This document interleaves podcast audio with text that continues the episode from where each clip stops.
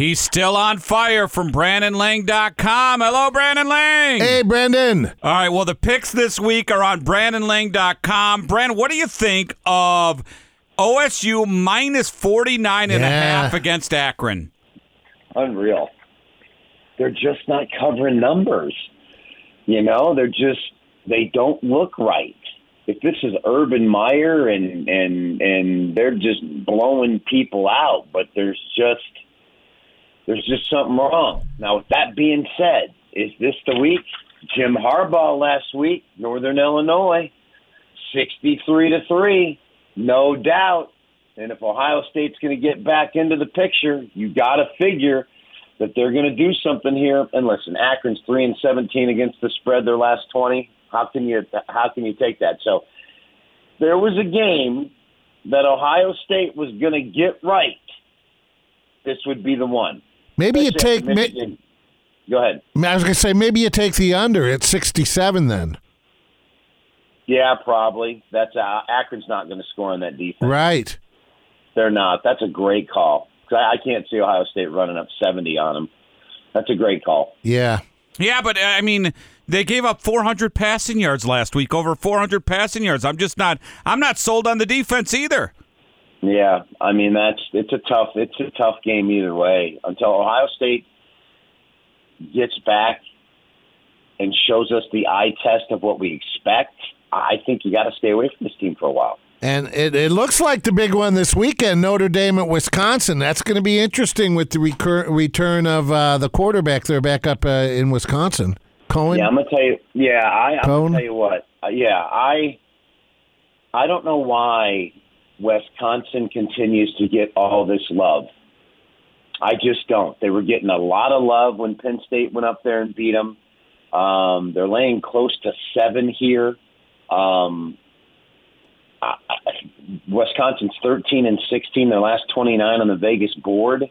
I just I don't think you can give Notre Dame this many points. I just I just don't until Wisconsin shows me that they can they can beat a quality team and cover a number. I just think they're getting too much respect. Or I think the Irish plus the points of the play. What about another top 25 matchups? Texas A&M going on the road. Depending on where you look, I think it's Texas A&M minus four and a half. Arkansas, big win against Texas, but who hasn't beaten Texas? Yeah, I listen. I initially really liked Arkansas in this game, and then I kept digging a little bit, and they're not playing at home. They're playing at Dallas Cowboy Stadium. So Okay. when, when they beat Texas and it was at home in Arkansas, and you had the crowd in that place, I remember listening to the interview of their head coach Pitt Pitts, who said the crowd, real Pittman, I think, that the crowd was behind us, and, and we just we ran for seven thousand four hundred and seventy-one yards on Texas, and we just controlled the ball, and and everything went their way. Well, now you're on a neutral field, and and I think you're getting some value because because A and M rolled up to Colorado was a 17 and a half point favorite, and had to score late to win 10-7, and didn't look very well. But on a neutral field with all that talent, 19 starters back, 10 on the defensive side of the ball, I just think maybe Arkansas runs into a buzzsaw here. I, I'm still a dog guy, and I want to see Arkansas play well and Arkansas cover the number. I just don't know if they can get over this hump without a home crowd behind them like they had against Texas. Hey, is Rutgers Rutgers undefeated at Michigan? 20 and a half though. Rutgers plus. Yeah, I, I just looked at this game last night for about a half hour, and and Greg Schiano's got some depth, and he's got a squad, and they've looked great, and they've done exactly what they've had to do. But when you look at Harbaugh, I like what Michigan. doing right now, they they are just they look like a different team. Listen, they absolutely destroyed Western Michigan week one, and Western Michigan just pulled off an incredible upset over Pitt on the road. Um, and Pitt's a pretty good football team with 17 starters back. That was an emphatic statement beating Western Michigan, and then to put up 63 on on Northern Illinois, and then the week before they were dominant um, at home against a pretty good opponent, and they were laying seven, I believe it was. Washington, yep. Um, Washington, and they look great. Who just blew somebody out last week. I think the hype with Rutgers is real, but I think Michigan is making a statement, and Ohio State better keep better get their stuff together because this could be the year. He fired all his old guys. He brought in a bunch of young young coaches on his staff. The eye test. If you look at Michigan, they look good.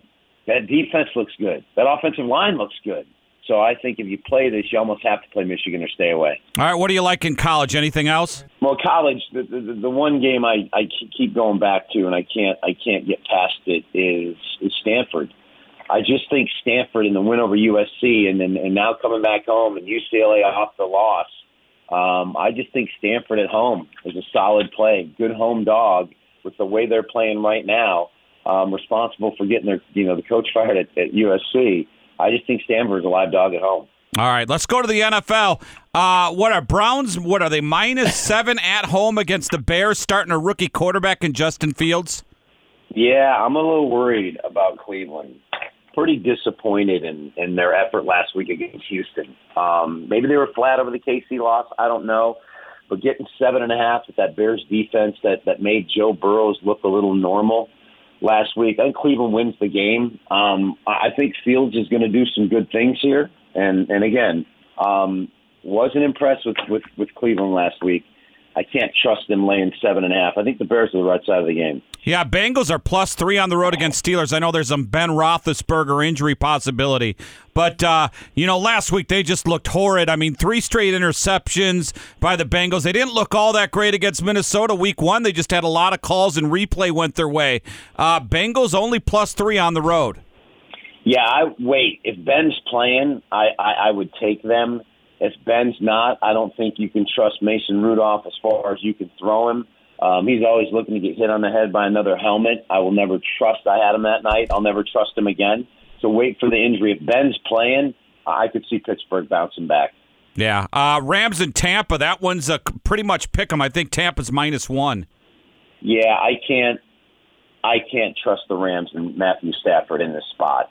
Um, I, I just can't, and I'll tell you why. If, if you're the Rams and you're trying to say we're the best team in the NFC, you don't go to Indy and struggle against Carson Wentz and then the quarterback who came in after him was it Brissett who came in.